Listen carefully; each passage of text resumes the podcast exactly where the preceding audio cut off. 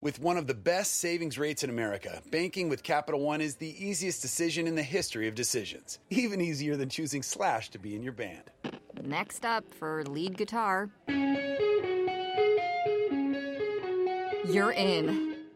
Cool. yep, even easier than that. And with no fees or minimums on checking and savings accounts, is it even a decision? That's banking reimagined. What's in your wallet? Terms apply. See CapitalOne.com slash bank for details. Capital One and a member FDIC.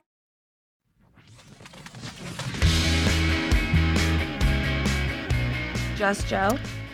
Yeah, Sammy. Okay, I'm just You were- making sure. If you wait three more seconds, you'll hear me say that. Wanna in be the- In the prepared. very first line. Wanna be Jesus prepared. Fucking Christ. Keep that in. I really prepped for these a lot, so. This week on Happy, Sad, Confused, Joe Manganello on superheroes and Smurfs. I'm Josh Horowitz. I'm neither a Smurf nor a superhero. Joining me, as always, is Sammy on the intro. Hey, Sammy. I consider myself a super smurf. Do you? Oh, okay. Yeah. that's the Smurf that's missing. There's, there's Super Smurfette, Smurf. there's Hefty, but there's no Super Smurf. Oh my God. JJ Abrams, let's do it. let's make a super smurf. JJ, you can pass on that one. Not a good idea, even though she sounded enthusiastic about it. Uh, welcome to the podcast, guys. Uh, this week on the show, Mr. Joe Manganello, as advertised. Uh, we love Joe around here For so many reasons. for so many reasons. First, he is the next stage in human evolution. He's, yeah, he's So a physical specimen. We admire him just and his parents for producing such a specimen. yeah. Uh, and he's a big old nerd. A big secret nerd. Not so secret, Not I so guess. secret. If you listen to this podcast, I He I'm- outnerds he you. outnerds me, Which is remarkable.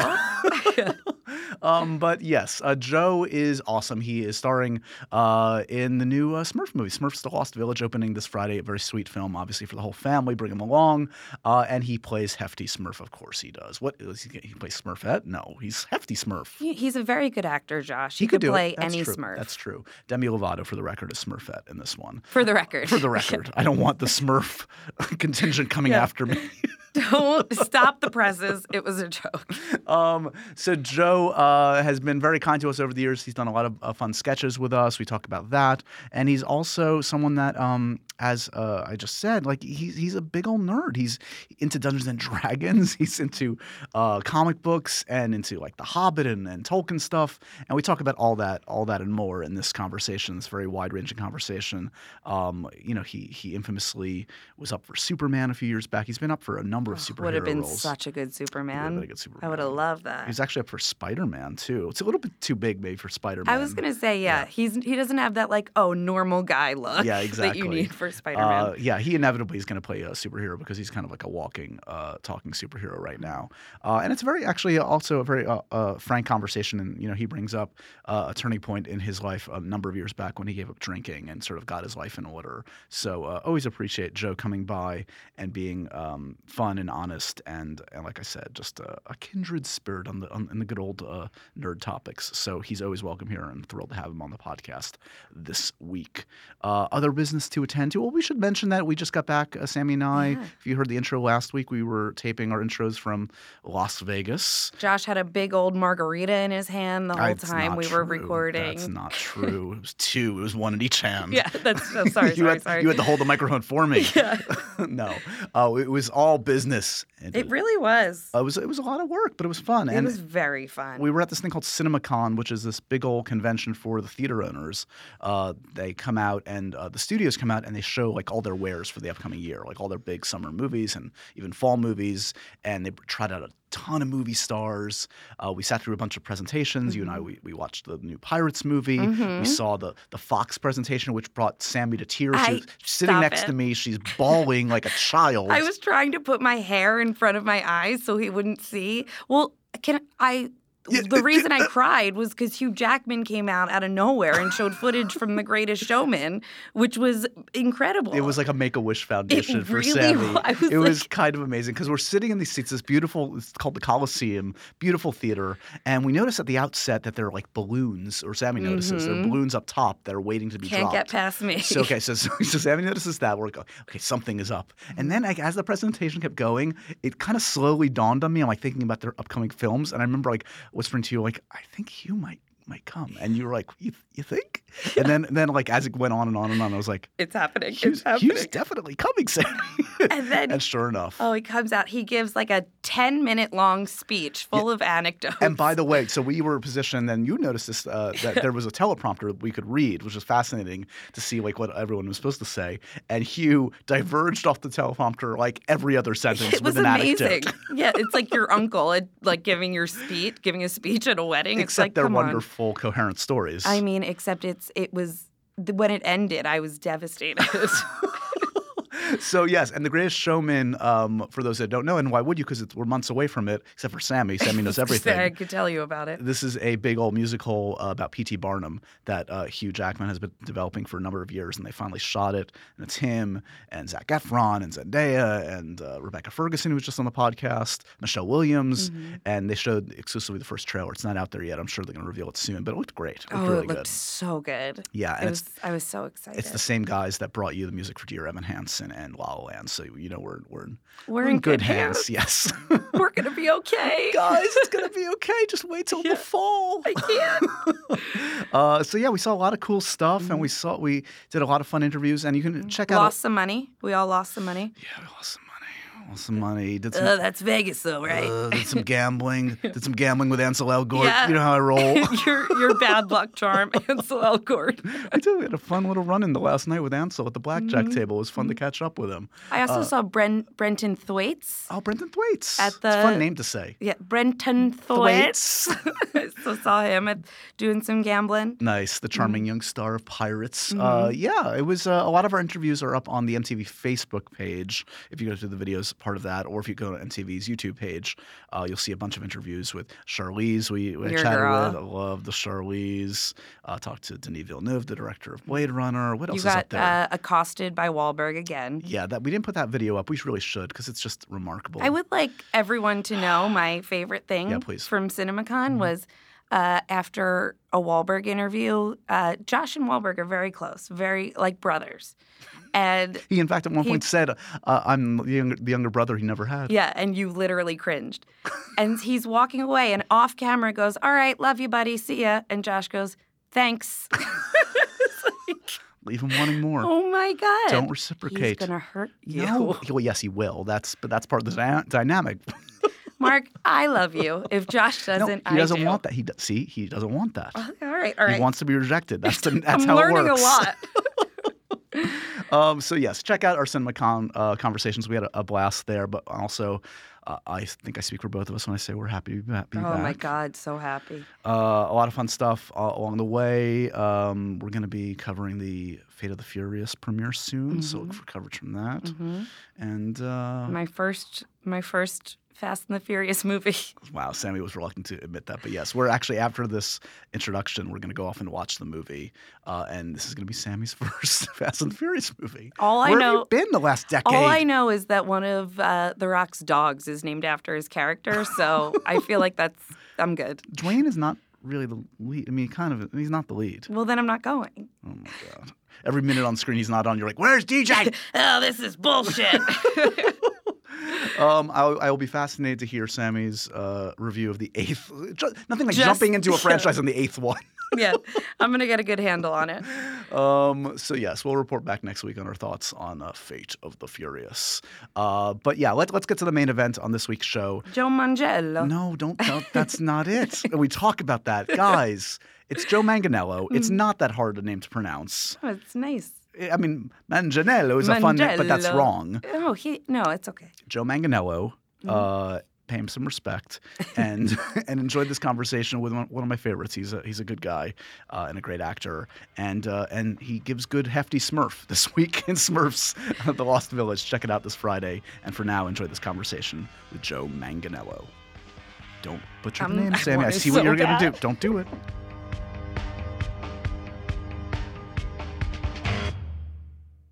It's been, as I said when we first saw each other a moment ago, it's been far too long, my friend. It has been far too long. You were the author of some of the funniest sketches I've ever done. You are my muse.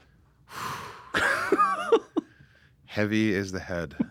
um, wi- yeah, how, Joe Manganello's guide to pronouncing fucked up celebrity names. Yeah, I see you you uh, you tweeted about it relatively recently. As uh, you still use it as a reference point for Because people. god damn it, people still can't pronounce my goddamn last name. It's not Mangello, guys. How hard is it? Come on. No, no. Which they would learn if they watched the video. so I'm actually, you know what? I'm going to put it back out again. Let's do it. Yeah. Oh. We have to recirculate that every once in a while. Yeah. Um, I will say, because I remember, I think the first time we met was on one of these sketches that we did. It was for, we did a little thing called Actors Anonymous. That's You right. Remember that one? Yes. Um, and it was like a little self help group uh, when you were in your True Blood years, and it was um, actors that played vampires. And, and here's what I remember. and werewolves also. And werewolves, Oh, Yes, thank you. Sorry, Yeah, obviously. werewolves, obviously. Um, and what I remember is I hadn't met you, and I remember like my first encounter with you was like I was looking for you, and they were like, "Oh, Joe's out there like prepping, like he's he's memorizing it, he's like reading his lines, he's like getting into it." I was like, "Okay, he's al- already far surpassed the preparation on ninety percent of the people that have done sketches with me in the past, so I know I like this man." oh yeah but it was great you i mean you're a great writer it was hilarious it's and and i think with comedy you you you want to be ready you don't want to you don't want to mess around with that so no i wasn't messing around i wasn't messing around No, you never on do. actors anonymous You don't do half-ass, Damn it. man. Yeah. he goes all the way. He's Yeah. he's in full Smurfs makeup right now, as hefty guys. with a little white hat on and white pants but it suits somehow you make it I had a work. tail surgically implanted for this interview You almost look more Avatar-ish than Smurfish right now, to be honest. me Yeah. with my smurf costume on Yeah, well, because you're you're a larger man, and i'm big boned god damn it is that what they called you in school? Your parents That's- told you, you, You're big boned. just big boned. yeah no i was like a scrawny toothpick Were you growing up. really? yeah Were you okay? Well, give me the stages of physical evolution of Joe the Manganiello. Jurassic era. yeah, exactly. yeah. At six years old, at ten years old, at fifteen years old. well, I was I was tall and skinny. Okay. I'm skinny, you know, um, but I, but I, but I, but I was super tall, like head and shoulders taller than all the other kids at the Easter egg hunts, and um, uh, i- but you know, I, I was good at sports, but I was I was I was thin. I had giant Coke bottle glasses. My vision is awful. Um, big ears that stuck out. Now, is this one of those things that, like, you say in retrospect, but if, like, I actually did my research and I found people around, you'd be like, oh no, he was a stud at 10 years old. No. Or, this is real. No, I- when I when I released my book three years ago, the, like the first page of the book is like me then. Right. and it's a picture of me looking exactly the way I just described myself, like to the T. And I mean, and from our conversations in the past, like, you, you, it's like you're like, you've got the soul of Josh Horowitz in, like, He Man's body, basically. Like a Jaeger. yeah, exactly. exactly. well, thank, yeah. Of course, he makes a Pacific Rim reference, like, to make it Right. work. But, I think that was probably the idea as a kid. I Yeah. grew up reading comic books. yeah. And I read comic books, science fiction, every monster movie I could consume. And so when I opened the pages of those books, all of those superheroes, supervillains, they were jacked. I mean, it was the 80s, so everybody was was ripped. And I think I won't even say subconsciously. I'm not even going to desecrate. You know, I'm not even going to put it down that way. Uh, it, I would say that consciously, I think it was an effort that Yeah. the first time I get to break out of this, I'm going for it. I'm never going to look back. God damn it! And, I, and that's I think that's probably how bodybuilding became a really Yeah. uh, or or something I really I, that I and mind you, I struggled at it for years. I just could not put on the kind of weight that I wanted to look like those characters. It just wasn't happening, and and uh, it, it it took it took a long time. Wh- uh, So when did you hit your stride in terms of, like, putting it together and kind of, like, Um, somewhere. I mean, somewhere towards the end of high school, I think I got I got contact lenses, or I was allowed to get contact lenses. Clark And- Kent turns into Superman? You. Well, my, my glasses were like fish bowls. Right. Like my prescription is awful. It's like a negative eight in both eyes. Yeah, you're with- staring the exact wrong direction right now. I'm I'm to your to your left, Joe. I'm like that that high school shop teacher who's Right. like screaming at you, but his cross eye is looking the other direction. Totally. Yeah. Um, uh, So the contacts came in. so the contacts came in, and I don't know. I got a new haircut, and it's like, what did Joe do over the summer, yeah, guys? all those bicep curls were started paying off. Nice. Yeah. So, but there was a miraculous turnaround. Okay, so, but but the girls at my high school, like, still saw me right, they knew the before, so they weren't ready Yeah, to. It was appreciate shallow the how after. they still the opposite. They still saw me that way, But the girls at other, I, so I had to go to like the other schools, Right. the other high schools to, to like- reinvent yourself. Like, no, that, that old guy never existed. They had no idea, so I got to I got to just start over. so okay, so you, we we're we're virtually the same age. S- Uh, Seventy six is our birth year. Yeah. So we The have bicentennial. There you go. We, we came in to celebrate. so so give me some reference points. Okay, so let's let's talk movies. Let's talk TV. Let's talk comics. Let's talk cartoons. Let's get into it. Okay. Um, what was on your wall? What were the first obsessions? What's- Well, as a kid, at eight years old, I, I like I taught myself to read. Like I would memorize when I was little. I would memorize the books that my mom read to me, uh, because I think because I, if I remember correctly, I, I had like a little, you know, one of those little tiny records Mhm. yeah. uh, on the little tiny record player, kid record player, and I had The Hobbit. Yep. And it was the one where, you know, when you hear ding ding, turn the page. right? So I had the one of The Hobbit and I thought, man, this is like a real book with with no pictures. Like I'm, I'm gonna have to train to read this as a young kid. Mom, I got to go into training. Yeah, mom, No pictures here. just leave the food. Slip it under the door. give me a week. Yeah. and uh, and when I was eight years old, I, I finally picked up The Hobbit and started reading The Hobbit, um, which is funny because there were, I remember a kid who couldn't read, like at that age. Yeah. It just was, I don't know, he was behind. He would call me every night, and I would You're telling him the story of the Hobbit. telling him what ha- what I read that day. It was interesting. There's this guy named Bilbo. yeah, this little guy and So there's a get sword this. called Sting.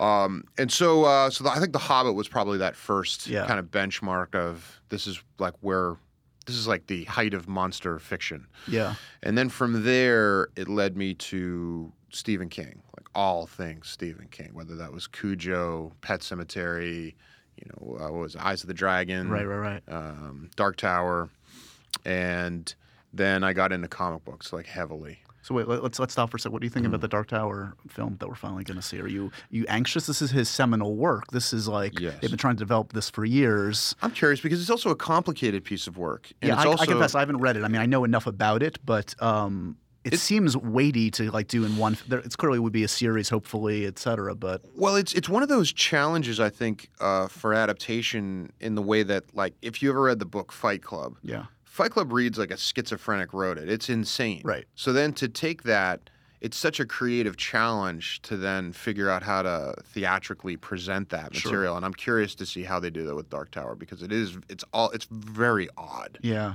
It's an odd and it doesn't really explain anything to the au- explain itself perfect to the for audience. perfect for movie going audiences in 2017. But I think people need that now. Seriously, They really need it all that. doesn't need to be explained. Enough with the guys. spoon-fed shit, you I'm, know. I'm, I'm hopeful. I, I was more hopeful when it was going to be Cary Fukunaga. It was going to do it. Did you hear about that? He was Yes. going to direct it. Yeah. Um, I forget the director they have now. I think it's the guy that did Mama, who, which was which I think was a decent movie Mm-hmm. as well. Um, but I like that they're splitting it. They're, the first film is just them as kids, Mm-hmm. and then hopefully they're going to return to it in the second half. We'll see. yeah, hopefully, yeah. That t- Um, but do you remember that that miniseries? Well, That hit us like that hit me. I'm again we're virtually the same age. I remember Tim Curry like vividly haunting my dreams. oh, Like it, yeah, yeah. It was it, it- that that that TV miniseries was was phenomenal, like Amazing. fantastic. Yeah. maybe the best Stephen King up to this point. Yeah, yeah. Maybe Well, I will- I mean- other than sh- I was maybe gonna- you could say Shawshank. Shawshank. What, where do you come down on Shining? I know Steven hates it, but I and I know it's not faithful to the book. But I, I mean, come on. No, but it's it's an amazing work. I mean, come Kubrick's on. pretty good. Yes, yeah, he's all right. he's okay. Okay, so then comics came around when. Comics. And were you DC Marvel? What were you? I was pretty much Mar- Marvel and independent, almost Dark Horse and exclusively. like that kind of stuff. Or Uh, what, like- well, independent, like like uh, old, original, black and white Ninja Turtles, okay, right. like original Eastman and Laird, Yeah, yeah, like yeah. the first eleven. I, s- I caught there were uh, this group of kids in Maine that I knew growing up on this island in Maine, and um, and I'd heard rumblings about these Ninja Turtles, and they had the comics. Just word on the street about the Ninja Turtles. Yeah, like in the comic community, in the nerd community, I had heard rumblings, and they had them, and I thought, I looked at them and went, "Man, this is like, this is the real deal. This is Yeah. the coolest thing I've ever seen," and, and which was really neat because it was a, it was such a, um, a metaphor for, um, teenage being teenage, and it was they were the X Men in a way. Totally. Um, they were, and it- but it was also very Japanese in a in in, a- in another way in that you have these abominations who have no place in life Right. or in the world, but they were trained from birth by this master, this rat, to get revenge for him. And in the first issue of the comic book, they get revenge. Their, so their entire life's mission, their life's goal, their purpose in life is over. Now what? Now what? And that's the story. And Yeah. that's what was so interesting was that it was these these these creatures that didn't belong in our world trying to figure out what to do with the rest of their lives. And that to me was was So fascinating. when the homogenized cartoon came on, were you like, "Come on, guys, this is stupid"? I was angry. I was because it betrayed what I loved, or the I guess the that that that the humanity Yeah. that I was interested in exploring, and um, you know, but I was I'm happy that those guys made money because I think that for any independent comic maker to then blow up their franchise that way, like as an adult, I'm like you you go, like Yeah. I'm so happy for you guys, but I miss those stories. Yeah. I miss that exploration. I thought that was like a fascinating, uh, uh, you know, uh, um, It's an amalgamation of different things, as you say, and kind of like so audacious and kind of like that. The, the title alone was like a deal breaker for so many, uh, for any Yeah. adult. It was like, yeah, fuck that. I'm not going to even Yeah. look at that. But Right. if you actually o- cracked it open, brilliant. Yeah, Right. those are those early issues were brilliant. So I was into those. Um, I was also into this comic book called Martial Law. I don't remember that one. Um, it was uh, Pat Mills, this uh, Brit, wrote this comic, um, and there was a particular series called Fear and Loathing that I thought was uh, really, really brilliant. Uh, I was into the Frank Miller Wolverine. Yeah. Uh, I had a Frank Miller Wolverine poster on my wall. Nice. Um, I was into what else was I into as a kid? Um, X Men, X Men, X Men, X Men, X Men, X Men. I was like huge, like ev everything X Men, X Force, New Mutants, all of it. we it's it's so it, it boggles my mind. I've talked about this with other people. I mean, I don't know if you like you read like Wizard magazine when we were kids, and they did like the fan casting. Like I remember it was like the dream casting, and Patrick Stewart was on that list. Like who would be course. like? Of Yeah. course, he was the guy. And like we've just like so like gone beyond our wildest dreams of like what all that was going to turn into. Where like, I mean, sure, there's a lot of shit out there, and there are a lot of shitty adaptations, but there's like the, the quality of filmmakers that are attracted to this material based on both passion and just the marketplace. James Mangold is amazing. I got to meet James Mangold. I was uh, He's actually I awesome. screen tested for him repeatedly. We had like several screen tests for this project that never got up on its feet. But I got to meet him and, and hang out with him, and he's a really really deep guy, a Super smart really guy. smart storyteller. And yeah, you talk about like how far that universe has expanded. I mean, we, we had a really, really great version of Caliban. Right. you know, like, We also had a semi not great version like a year before of Caliban. So we had two in a year. Yeah, yeah. No, it's uh, it's it's it's it's amazing. I mean, we have the technology now to make do these films right, but what's what I what I love about it is that every once in a while we get one that has a great story. Yeah. Well, Mangold, he's the real deal. I mean, I, I Copland blew my mind when I first saw that one. The Johnny Cash movie. Uh, Yeah, uh, three three ten to Yuma. I mean, he's Yeah, a real filmmaker, yeah. and I, I love what what- you know what he said. I've interviewed him about Logan, which I loved, and like just. He, you know he's right. We've kind of reached a tipping point where, like, you know, you can only save the world so many times, and that's fun. I like the Avengers movie as much as Right. the next guy, but like now comes kind of the fun part, I think, where like filmmakers um, have the opportunity, and and we now know that the audience is willing to go there thanks to things like Deadpool and Logan. Yes. Um, so I think Right. I, I th- actually think, as opposed to maybe like this trend ending, we might be entering actually even another in- interesting iteration of the comic book. Yeah, well, there's film something universe. s- well, which is also a re- well, it's kind of a return to the whole point of comic books and, and mythology. It's a modern telling of mythology. The the Greek gods were very human for a reason because they were used to talk about human topics Yeah. without having to get sh- really down and dirty Right. you know and and i think we can go further about talking about topics which is one of the things what I, that i love so much about the first few seasons of true blood Yeah. we were talking about weighty subjects Gave you license to go real. we're going to big. talk about marriage equality Yeah. ha ha ha you know, we're going to talk about racism in the south Yeah. ha ha ha but it's vampires and werewolves so it's a little more palatable i think in a way Yeah. um, and uh, and that's what I think uh, superheroes should be. Um, but all too often, I think that there's a such an onus put on the spectacle of it because we need to get butts and seats, Yeah. and we need to give people something they've never seen before. But I really do think that if you present a great story, people people will go. And it's not to say that Logan didn't have spectacle. Sure. It's just, you know, Logan is like a White Stripes song that you can hear Jack White his fingernails hit the guitar strings. It was Totally. dirty, it was stripped down, and I think that there's a real need for that now. There's more Happy, Sad, Confused coming up after this break.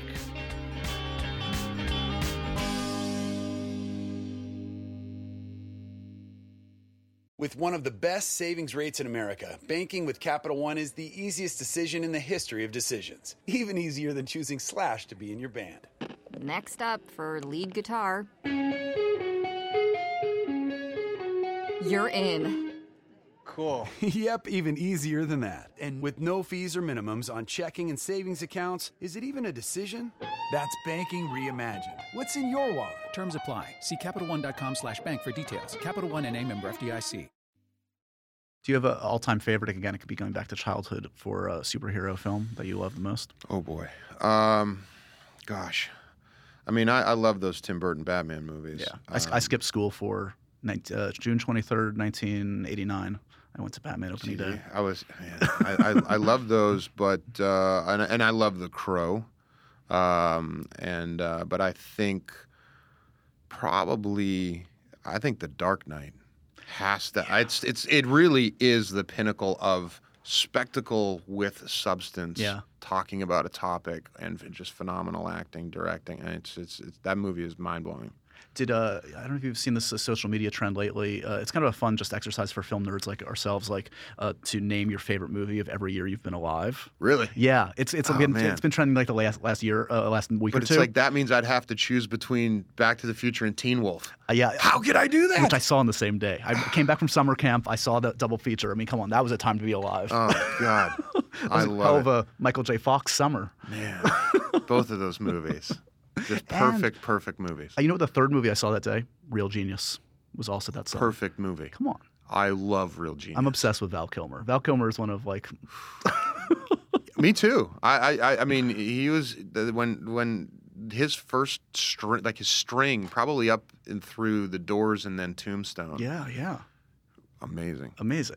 Okay, so um what were okay, so we were ta- starting to talk about films. So films when you were when you were growing up, what were the first film obsessions, actors, films, posters on your wall? Oh boy. Um, well, as a kid, it was Star Wars. Yeah. I mean, that was it, and it was. I loved the Empire. Uh, I, was, I was all about Darth Vader. Uh, uh, so The cool guys dressed in black always. yeah it just the power the command and and and you've got to give credit to david prowse because Mm-hmm.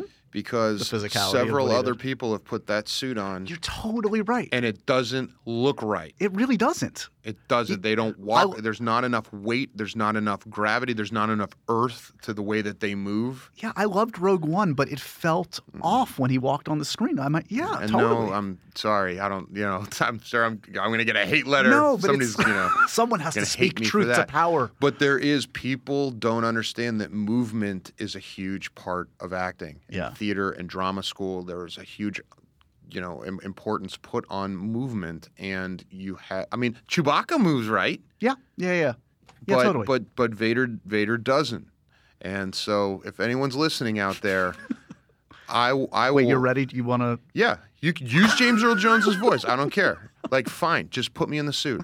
Like, I'll I'll do it right. but I'm not seven foot one, so I don't know. I'm gonna need an apple box. You might I have one guess. more growth spurt in you. It's the only time I'll ever stand on an apple box. No, but I, uh, so so I just think that David Prowse's movement performance. Yeah. I mean, you know, I went back recently and put it on mute. The original New Hope and, and Empire. It was like a marathon, and I, I I would put it on mute and on the on the Vader scenes and just watch the way that he walked and moved and crossed his arms, and it's just It's perfect. It's amazing. It's perfection. amazing. He's so good in that suit. So it- it must have blown your mind when you so you you you know you start to get involved in the business and was literally the first film Spider-Man. Yes. That's crazy. The first professional film, yeah. So I mean, not just Spider-Man, Sam Raimi doing Spider-Man, and I'm guessing you were a Sam Raimi fan. Sure, Evil Dead, Dark yeah. Man, all of it. Dark Man, yeah. Come on. All of it. So did you go up for Flash? Did you did I read that you also went up for Peter? Well, yeah, I got brought in for Peter Parker, and I'm six five, so no matter how much weight I'm gonna lose for this, you know, this role, like I, I'm, I'm not, I'm not gonna fit. I'm not right for this character, and. But I came in and I prepared and I did my Peter Parker audition for Francine Maisler. And she said, You know, that was great, but You're really not right for this part. And I said, I know. And she said, But there is this other character that you're right for. And I said, "Oh, Flash." And she said, "Yeah." And I said, "Oh, okay, great. Yeah, I uh, I took a look at those sides." And uh, and she goes, "Okay, do you want to read it with me?" And she went to go get me the sides. I said, "No, no, no. I'm I'm already off book. I got it." She's like, "Okay." And I had See, it's uh, Actors Anonymous all over again. Always prepared. always prepared, and I had another shirt on underneath because I wore like a button down and glasses for Peter, and then I took the shirt off and the glasses off, and I had like a you know t-shirt or whatever tank top or something. And I read the flash part, and she said, "Okay, um, I want you to meet Sam Raimi." I said, "Okay," and uh, she got me this job a couple of days later, screen testing all of the Spider-Man candidates, and. Uh, I played Flash in a Amazing. scene where I had to bully Yeah. actor after a- a- a- actor after actor, and um, the first one was James Franco he had like the day off or the morning off from James Dean. He was filming James sure. Dean. Yeah, yeah. And uh, so he and I screen tested together. Scott Speedman and I screen tested together. And then there was another guy who I don't recognize and haven't really seen around Yeah. since, but there were three of them that. that No, no screen Heath tested. Ledger. Was he also in the mix at that point? I don't know, but he wasn't there that Okay. day. So those are the three finalists of that day. And then I think Toby self taped Got it. and somehow got himself in and screen tested separately. Who was your favorite of the three that you saw? you were Um, casting. Jeez, I mean, you know, there was you could tell that there was something about James Franco. Yeah. immediately. Yeah. Um, he was very much in James Dean mode, Mhm. though. so I mean, he had the hair and Right. everything. So it was a bit, you know, that's this is this guy's a little too Too cool for school. To too be- cool for Peter. Yeah, exactly. Um, but he wound up hairy. Obviously, the the producers and Sam We're impressed. felt the same way. Yeah, yeah, yeah. So you know, he and I both initially read for Peter and wound up the other two guys. In Crazy. the movie. So okay, so what do you? Just give me a sense of like being on, on that first major film set um, in this you know world that you probably never imagined you would get to this quickly. Um, being directed by Raimi, did it live up to what you, what the hype was? And and give me a sense of sort of coming out of it. What were your what were your hopes coming out of it? Well, uh, it was it was massive. That was at the time the biggest movie ever attempted. It was it was massive, and I I remember in, in my screen test Sam Raimi looking at my resume, then looking up at me, then looking back down at my resume, then looking back up at me and saying. But you have done theater, right? because I had this is I'm fresh out of drama school Yeah. and I have no credits that you know mean anything to anybody other than these these these theater credits and he was trying to search for something in my eyes that could that that, that, would, that Reassure would him. make him trust you know in casting me and he did and um you know and I just went in there and, and, and, and did my best and worked as hard as I could and and but there was one point during the fight scene where um it was the one where I'm fighting Peter after he after I got food dumped on me in the cafeteria and we're out in the hallway fighting. And he switched over to 20 frames per second. And I heard that and went, okay, whatever. That's for the camera guys. I'm just gonna keep doing what I'm doing. So we did one take during you know I'm fighting and kind of dancing around and boxing or whatever, and Sam goes cut, and he comes walking over to me. And he puts his hand on my shoulder and says, "Son, do you want to continue working in motion pictures?" I just went, "Yes." he said, "Come with me. Let's go look at the monitors." I went, "All right." And he showed me the monitors and said, "When I switch frame rate, what that means is that the fr- the film is moving quicker, which means that you have to slow your movements Right. down because you're because you're jumping around, you're disappearing and reappearing.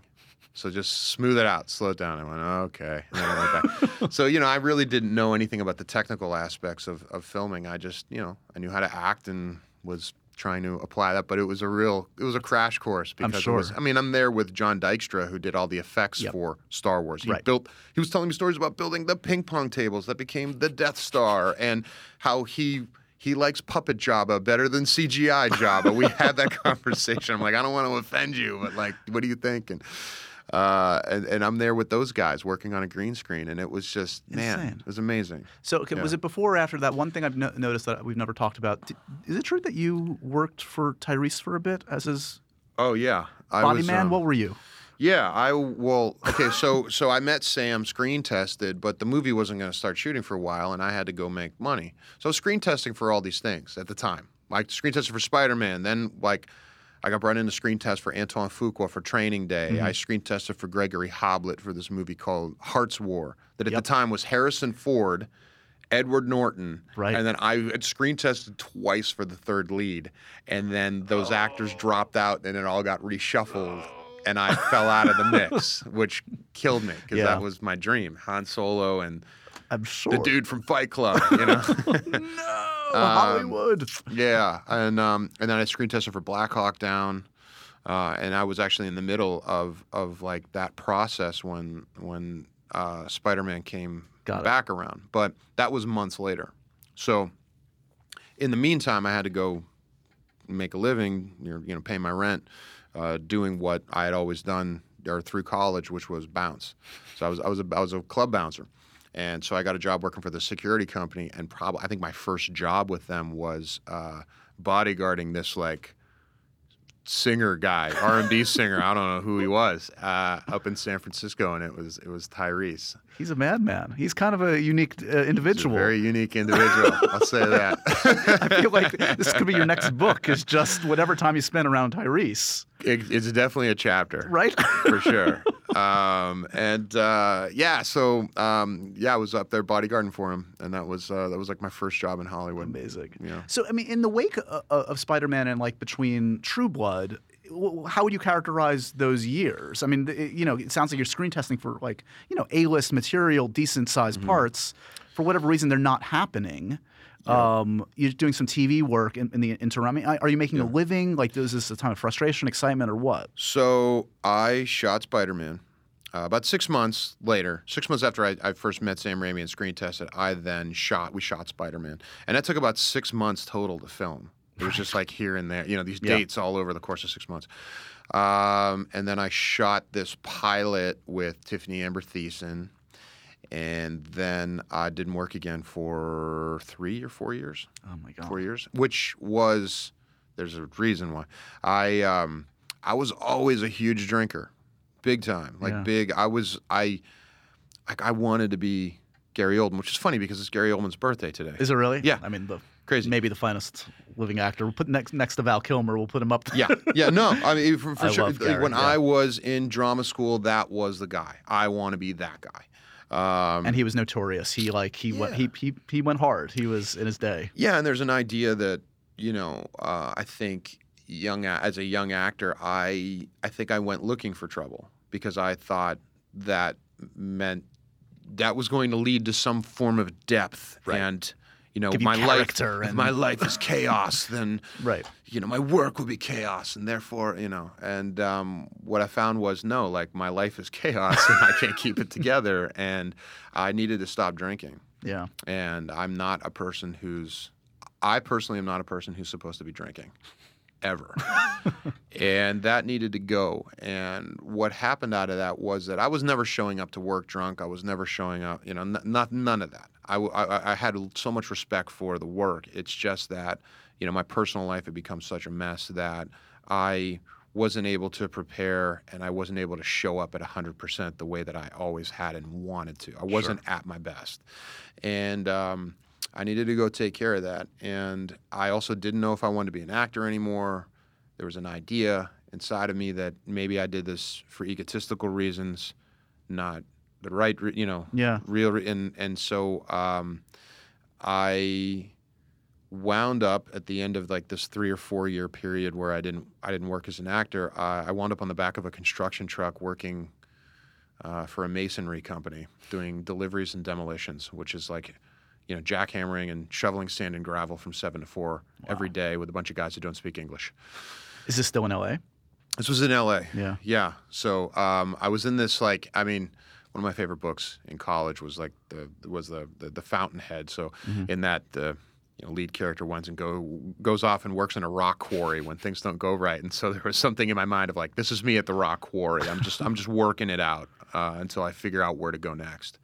And off of that truck, I wound up. Um, somebody called me up and they wanted me for this pilot and that happened and i then got off that truck because i figured okay well it, like the it became so loud the voice to come back to acting that uh, it was too it was too loud to ignore anymore, and so I, I just started walking back into act. And, and how did you sort out the kind of the, the rationale that you were forwarding with that it, it might have been for egotistical reasons? Which I mean, again, a, a percentage of that is fine. We're we're all doing various things for egotistical reasons. I mean, Yeah, and, and I think that I think coming to grips with the fact that yes, that that is somewhat the truth. I think what I what I learned um, was that I was hoping that if I achieved some level of success or acquired some trappings, that that would somehow make me feel better in Yes. a way that I had never been able to feel. And when I found that it didn't fix me in that way, or the fix was very temporary, I think that's what I had to come to grips with. yeah. And I, you know, had to had to realize that there's always a next thing. There's always something else, and that's okay. And it's never going to fix the way I feel, but it's going to be this exploration of how I feel. You're listening to Happy, Sad, Confused. We'll be right back after this.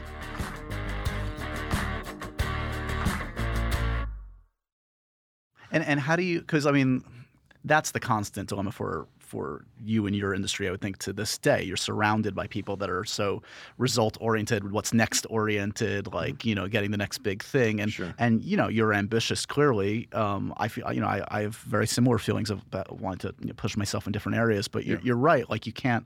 There's so much out of your control. It's hard to kind of like judge yourself on that stuff. But at the same time, it's easier said than done. So how do you kind of quiet the the guy in your brain that's going to make you miserable. well, it's funny, you know. I, I tell young actors, I'm like, man, if you're going to enter this business, like it's it's going to break you down and it's going to make you crazy, and you either need to do a ton of drugs or no drugs at all, like to to deal with it. I recommend the. I latter. recommend the latter. Um, and that was really, I think, and and furthermore, I think um, I really came to grips with the fact that that this job that I do is a spiritual job. Like it's it's, re- it's very spiritual. It's it's I feel a certain way, and I'm going to make an audience feel that way, whether that's laughter or crying or some sort of you know remorse or regret or catharsis, whatever it is. And in order to do that, I really need to be aware. I need to be on top of my game Right. and uh, and so uh, the pursuit of things in my personal life that would sort of bolster that or strengthen that, i.e., you know, meditation and all that kind of hippie shit I, I got into. Hey, spent enough time in L.A. It's inevitable. yeah, well, they used to make us do guided meditation and and, and uh, yoga every morning Oh, really? at uh, drama school. Huh. So they were very much of, and they there was a teacher, in fact, that I really, really um, was probably my favorite acting teacher there, who taught acting through the chakras and breathing techniques and opening up these portals of energy and things like that. Does So- Arnold Schwarzenegger do the same thing? Is he into the portals of energy? No. well, this this uh, fucking uh, chakra thing. This is bullshit. Uh, you don't. Uh, you just get up there and you grab your, your machine gun and you point it in the right direction and uh, you pull the trigger. I mean, what the fuck? Pretty damn good. Thanks. no, probably. I mean, actually, he does TM. He does transcendental Does he really? meditation. Yeah, long time guy. How, mu- okay, so how much does it blow your mind that you're friends with Arnold Schwarzenegger? Like lit- legit friends, you can call him up. I'm, I'm, you know, it's insane. It's insane. It's crazy. yeah, I mean, he just put out that that video today about Oh, I didn't see. it. well, he put out a video because the after school spend the after school programs are now being cut. Yeah. Which his charity of choice is the after school all stars, Right. which I've actually done some some work with, and uh, so he's uh, yeah he's on a warpath right now. I'm sure. But I see those videos and I think, man, you know that that's my friend. Yay! like, yeah, A good friend to have. that's my buddy. so in the court, I know we we we we've ta- we talked, we met during the True Blood years, and, I, and the Superman story's been told to death. But Hmm. I'm curious, like, what was there an angry phone call when you found out that you True Blood for whatever reason, and it's not whatever reason, like it was leg- legitimately they couldn't let you out, they needed you, but Hmm. they said sorry, we can't even let you test for this, we can't even let you ha- meet with Zach. Was there? Well, I met with Zach. you did meet with Zach. I had an hour and a half long meeting with Zach, which is what was causing all the trouble. I I you jumped I, the gun. I, you, I you went right there. ahead Yeah. and met with casting, and then they brought me over to Zach. I met with all the producers. I met with John Jashney and Thomas Tullett, legendary. Like, Oh, so you got some met- real stuff going. You No, just- I, I met everybody. Yeah. Everybody involved, and then sat, and then finally sat down with Zach for an hour and a half and had a big conversation about the character and where it was going and et cetera. And then they called the True Blood costume shop for my measurements to And build that's to what- build my suit, and that's what caused the. That's that's when it stopped. That was put to a, to an end. And how how was how was Joe then when you, when you were in that? Did you like have some talk with Alan and HBO and everybody and try and I mean, Is there anything to my be- to be done? my agent Kevin Uvain said, "I'm not sure if I can get this done or if I can work this out, but if I can't do it, no one can." sure? Which is true. sure. so he went. He went place. to work uh, at to Time Warner, who owns Warner Brothers Studios and HBO. They're the umbrella over the top of them. So he Right. thought, well, okay, At well, least we've got that in our favor. Yeah. Yeah. and there was just nothing that could be done. Yeah. And at that point, you lay in bed for a week and stare at the ceiling, and um, and you then have to get into a place of gratitude for this job, my day job, which the, the show, which was the reason why I was noticed in the first place. Zach and his wife watched True Blood, and I guess when I walked out, he said that guy'd be a great Superman. This was, you know, years, be- you know, a year Yeah. or two, year before I wound up in his office. So you have to be grateful for that. It was also, uh, you know, the first steady paycheck I'd had in a long time. It was a great job. It was the hottest show in the world at that time. Yeah. So, um, You have to put it in perspective. Yeah. you put it in perspective and you get back in there like you know a good soldier and you, and you go back to work and you don't let it affect you Did did you which go- is tough sometimes Did you take a little time before seeing Man of Steel? Was it tough for you eventually to see it? you know i wouldn't see it i couldn't i just couldn't i was really I i'm, get a- it, I'm yeah. you know I'm a, I'm a sensitive guy and i was kind of rocked by the whole thing and i had bicep surgery after magic mike 2 and uh, i was up in the middle of the night because I, you know, with the pain, and I was on painkillers, and it was on, and so I watched it then. It's probably for the best. It's like, all right, I'm think I'm ready. all right, let's go. um, so okay, well, we, we should talk about and give some some uh, love to Smurfs, which I saw. It's actually a v- very sweet, adorable. It's movie. so cute, It's right? really cute. Yeah, and, kids will and- love it. And the kids are, will love it. I know what you've got's a, a niece or nephew that Yep. I'm, that I'm sure will appreciate it. I've got some nieces and nephews I know will be uh, uh, very much enjoying this, and it's fun to see Smurfs. Like again, we grew up with. We this. grew up with them. Yeah. Yeah, and they, and they but they made a couple of movies that weren't. They were like Gremlins, Right. right? Right. And and and this is a return to the cute little Yeah. Smurfs that we grew up with. So, um, and I saw you know you're uh, you've you've appeared in public with full size Smurfs like at- at a children's hospital. Do- At the children's hospital, do they care more about the Smurf or you? Smurf, definitely. Yeah, no offense to you, Joe, but come on. No, the well, every once in a while I get, hey, you're Pee Wee's best friend. I go, yeah, yeah. Where's Pee Wee? Not that we don't, we're not happy to see you, but is Pee Wee coming? And I'm like, no, Pee Wee's not coming. uh, which is progress. Yeah. Because I used to go to, I've been working, I'm on the board of trustees at Children's Hospital Right. Pittsburgh, and for years I've gone to that hospital, and the kids are like, who are you? And I'm like, uh, I play a werewolf on a TV show. You're not in Twilight. And then mom would interject and say, no, he's on mommy's werewolf show. It's a long conversation after you leave. yeah. So is this this has to be a no brainer? I would think when this comes around, it's it's relatively easy work. You get to be a part of something that you grew up with. These guys obviously know what they're doing. It's a Yeah. win all around. and it adds to the action figure collection. yes, most importantly, which is why you got into Talking, this. speaking about ego, that's why we're all in it. Yeah, we need to see your home uh, with your your giant the giant busts of, of Joe's head in different guises. Yeah, my wife is thrilled at all the memorabilia I drag home from, from shoots. Is there a giant hefty? I mean, how big can a hefty toy be? Jeez. Well, I mean, there's a person inside that hefty suit, so I mean, theoretically, I could get Right. a hefty suit, For a but special occasion back home. nah, but Smurfs are tiny, so I mean, even when they say three apples high, Right. it's like that's That's not that that's much. a little creepy. Yeah. But in the movie, did you notice the the I don't know if it's an homage or the I guess the acknowledgement of that or the Easter egg for the old Smurfs fans Oh, of Three no. Apples High I don't know if I did. when Papa pulls the sheets back and there's yes, that's a great. That's the, I legitimately laughed. Three not, apples. Not because of the inside joke, but now a, a whole nother level works. Three Apples High. There's three apples. perfection. um, I should also mention, I'm excited. This seemed inevitable that you were going to work with another one of my favorite human beings, uh, Mr. Dwayne Johnson. yes, the people's champion. I mean, that guy can do no wrong. Uh, This was destined to happen. Uh, and Rampage, of all things. Once again, another video game I grew up with. Insane. Yeah. So what? Uh, ca- uh, and we know. I think Mounds, Mounds uh, Ackerman's also going to be involved. We Is hear. she now? Is she in now? Uh, that's the Yeah, word on the street, okay. according to me. Yeah. Um, uh, I don't know. I'm just reporting things. What? Uh, so who do you play? Can you say much about what, where you fit into this? Well, um, th- I I hunt monsters. My okay, so let me. Yes. I'll just tease this. This is I could probably say this. Um, my section, or my at least my character's story is, and I had to talk with the director Brad Payton about this. It's going to be modeled after Predator, Dutch and Predator Sold. run run with that. yeah. So anyone who is a fan of Predator, another great Arnold movie. Yes. I mean, maybe the greatest Arnold quotes collection. yes. Per. Yes. If it bleeds, we can kill it. To the chopper. Stick around.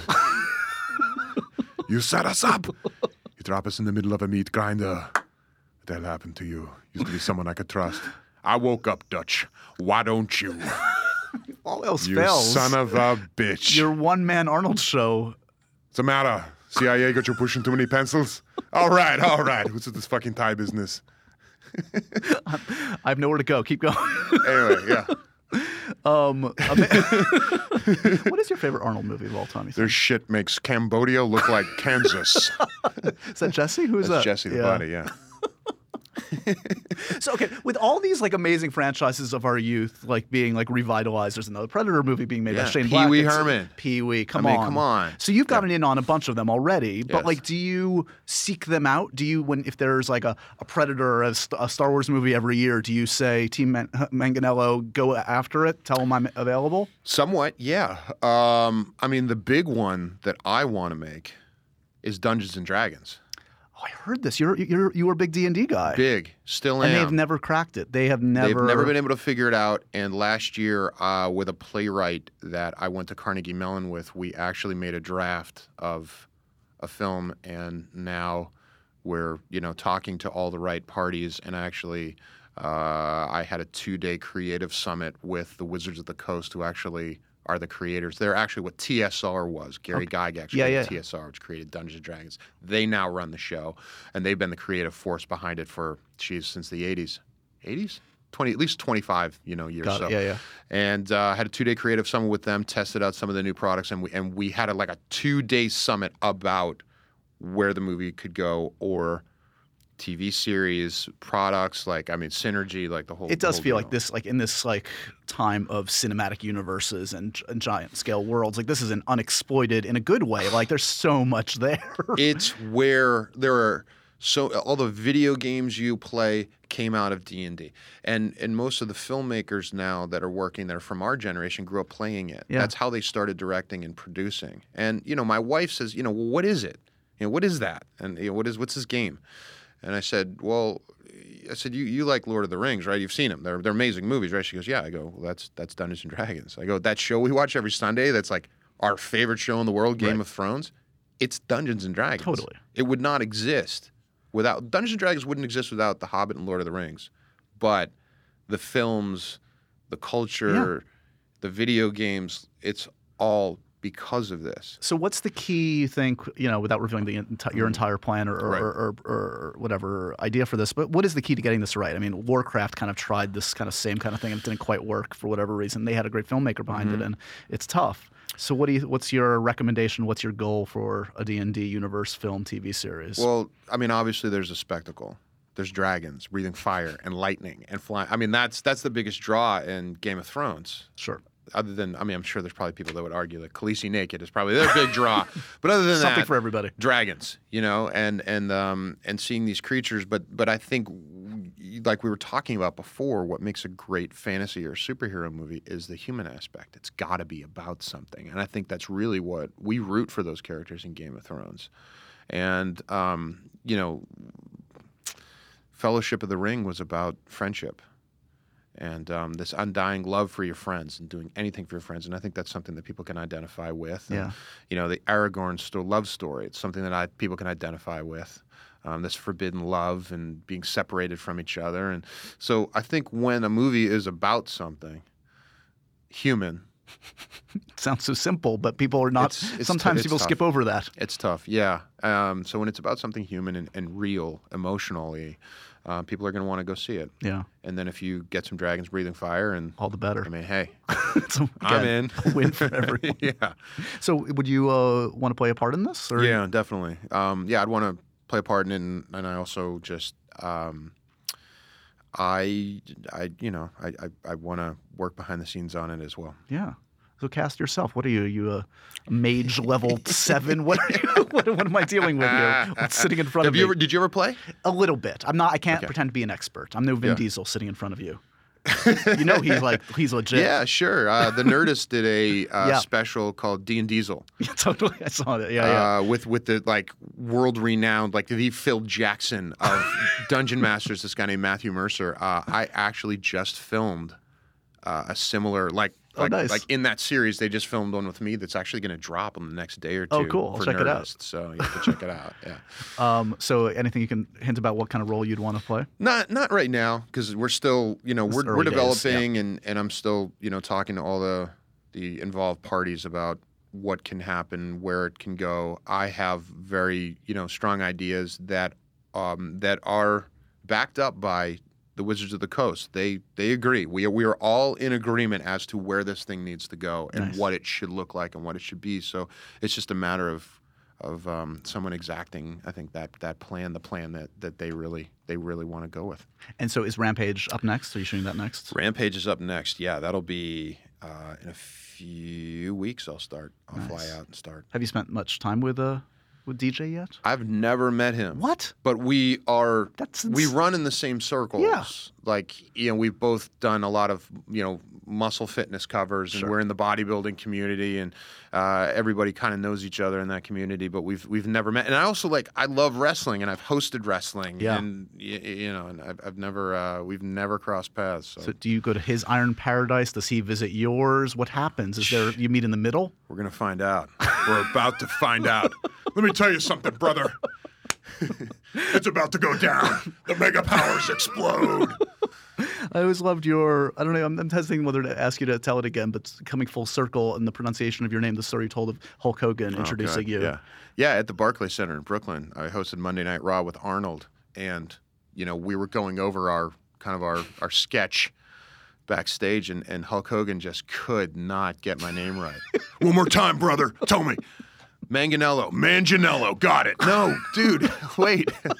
And this went on and on and on. And uh, finally, we were backstage getting ready to go out. And he's got the boa and the glasses and the do rag on. And he's like, All right, brother, one more time. Give it to me. And I'm like, "Fuck, We're about to walk out there. I'm like, Manganello. He's like, Manganello. Got it. And they blow the, the, the smoke and the.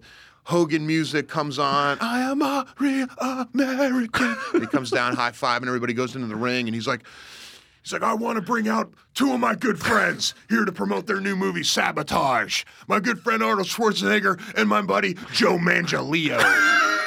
Come on, man. So we went through the whole our whole bit, and I was like fuming and like, ah, it wasn't even close, you know. And then we get backstage, and I was like, uh, I was still like just staring at my shoes, like, come on now, like, ah, my big moment. I've, I've been made it my whole life to host wrestling, and this is what happens. And so we're doing this post, you know, post fight uh, interview, and Hogan grabs the microphone. He goes, Let me tell you something. I got to clear something up, brother. It doesn't matter what I call him from now on, because from now on, brother, he's known as Joe Mania. and what you going to do when the Terminator and Joe Mania climb on the Hulkster's back, brother? It was, I was like, okay, you know what? You're forgiven. Because now, whenever I'm around wrestlers, they're like, What's up, Joe Mania? There you Oh. go. yeah, so I've got my wrestling name. Okay. For what it's worth, Manganello. It's not that hard, people. Yeah, man. And I'm gonna put that. We're gonna put that video out again. One more time for posterity or Joe Mania. Just don't butcher it. Show the man some goddamn respect. God He's- he- damn it. Mm-hmm. He's done so much for us. tell you something. Yeah, respect. yeah. Show the man some respect. Um, it's been wonderful to finally invite my muse, my friend, Mr. Joe Manganello here. I wear many hats. You do. Um, I will always uh, come up with silly ideas for you because I think you're so talented at, at so many. Uh, literally, you can do anything. So I I, Thanks, I, I man. will always exploit that. the one we for- never got to do is the dick sketch. That's right. Which was f- hilarious. the script is still on my computer. Maybe we'll put that Ah. out too. so funny. Okay, yeah. Don't worry, I'll come up, up with something else that will ruin your career. You haven't been able to ruin it yet, No, Josh. damn it, you're too strong for me. Uh, Smurfs: The Lost Village for a lighter side of Joe. Take the family, take the kids. It's uh, it's super sweet, and it honors you know a show we all grew up with. It's great. It's great. Does a great job of doing that. Uh, good to see you, man. Thanks, man. Great That seeing you. sounds- And so ends another edition of Happy, Sad, Confused.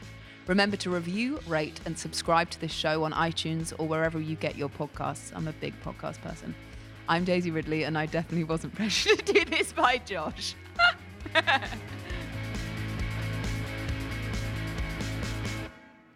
This episode of Happy Sad Confused was produced by Michael Catano, James T. Green, Mukta Mohan, and Kasia Mihailovich for the MTV Podcast Network, with additional engineering by Little Everywhere. You can subscribe to this and all of our other shows on iTunes, Stitcher, Google Play, Spotify, or wherever else you find your favorite podcasts.